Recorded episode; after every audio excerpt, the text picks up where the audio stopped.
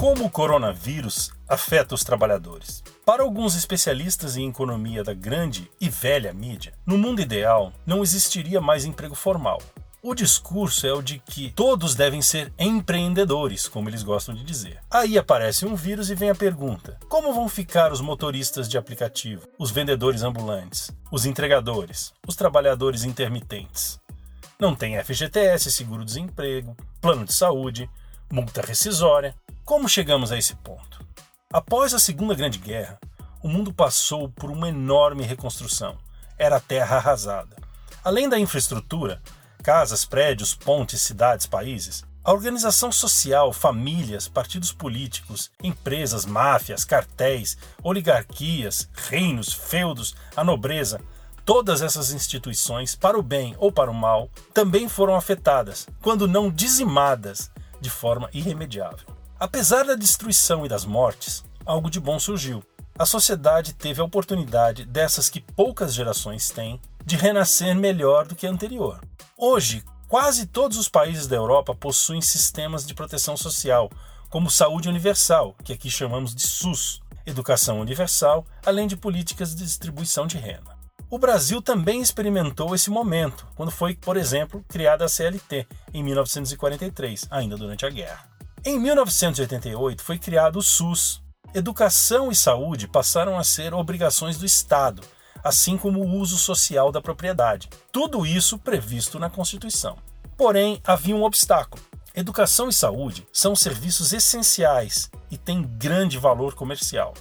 Diferentemente da Europa, aqui no Brasil, as velhas oligarquias, também chamadas de elites, não foram dizimadas pela guerra.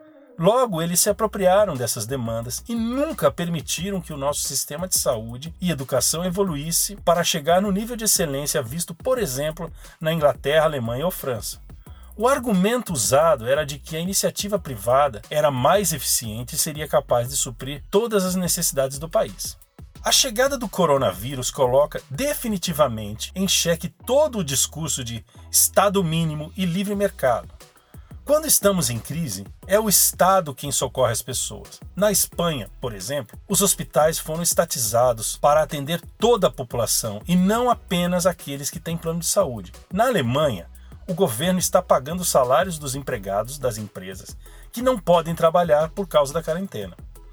Aqui no Brasil, quando a Vale do Rio Doce, hoje apenas Vale, aquela que foi privatizada, inundou Mariana e depois Brumadinho com suas barragens de rejeitos, ninguém viu ambulâncias ou helicópteros dos planos de saúde socorrendo as pessoas, que também não eram encaminhadas para hospitais privados. Até mesmo os Estados Unidos está implementando o programa de renda mínima para quem ficar desempregado. Mas e aqui? Como vai ser? Será que vamos ver pessoas morrendo na rua sem atendimento, enquanto alguns poucos abastados fecharão andares inteiros dos hospitais privados exclusivamente para seus familiares? Vamos ficar esperando a caridade de milionários oportunistas? Falaram em reduzir o salário dos servidores públicos. É verdade que eles estão numa condição bem melhor que os informais, mas também são trabalhadores.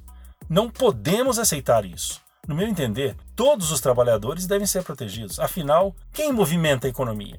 O atual governo se elegeu dizendo que ia acabar com a mamata. Que tal taxar o lucro dos bancos, os dividendos dos rentistas e especuladores, as grandes fortunas, os latifúndios?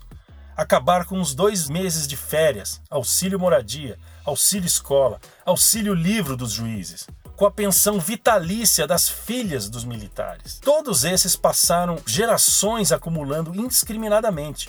O Brasil tem a pior distribuição de renda do mundo. Poucas famílias detêm parte significativa da riqueza do país. Essa semana, o Congresso aprovou um plano emergencial de renda mínima para todos os trabalhadores informais e desempregados. Mas o governo que é rápido em dar assistência para banqueiros, está dificultando a liberação desse recurso para a população mais vulnerável. Como essas pessoas vão comer? Estão esperando o quê? Começarem os saques? Enfim, é possível que o vírus seja a nossa grande guerra. Talvez ele não destrua tudo, mas já está servindo para mostrar quem é quem, separar o joio do trigo. As relações nunca mais serão como antes.